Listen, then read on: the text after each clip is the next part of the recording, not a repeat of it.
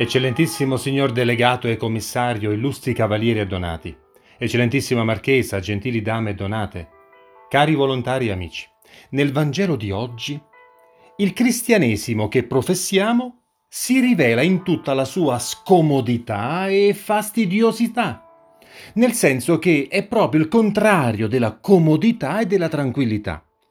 Se pensiamo di essere fedeli per avere una vita serena e tranquilla, siamo capitati nel posto sbagliato.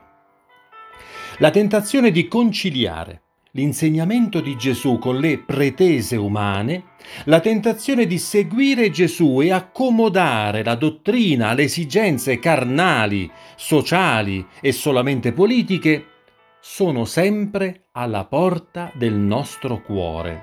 San Pietro, che pur aveva sperimentato e vissuto la vita di Gesù e che era stato illuminato da Dio per confessare Gesù come il Messia Salvatore, non ne è esente. Quando il messaggio di Gesù diventa troppo radicale, sconvolgente per i suoi piani e la sua mentalità, per lui prende le connotazioni di uno scandalo e, in obbedienza alle spinte cervellotiche del corretto e conforme ai propri pensieri, San Pietro rimprovera il Maestro, seppure in disparte. Sembra uno di noi che nella preghiera personale cerca di convincere Gesù che il pensiero umano e la mentalità terrena sono buoni e quindi lui, il Maestro e Redentore, deve adattarsi alle esigenze sociali ormai ineludibili. Sembra quasi voler dire a Gesù: vedi, eh, tu devi capire che l'aborto, il divorzio, la convivenza, il matrimonio di genere, la ricchezza disonesta, gli abusi, la libertà sessuale, il sincretismo religioso, il relativismo etico sono ormai ammessi da tutti, e quindi cerca di non essere radicale e adattati. La risposta di Gesù, però, è inequivocabile. Se pensi di essere accomodante tra dottrina e mondanità, devi andartene con Satana. Questo accomodamento non può essere il pensiero di Dio, ma solo frutto di elucubrazioni umane.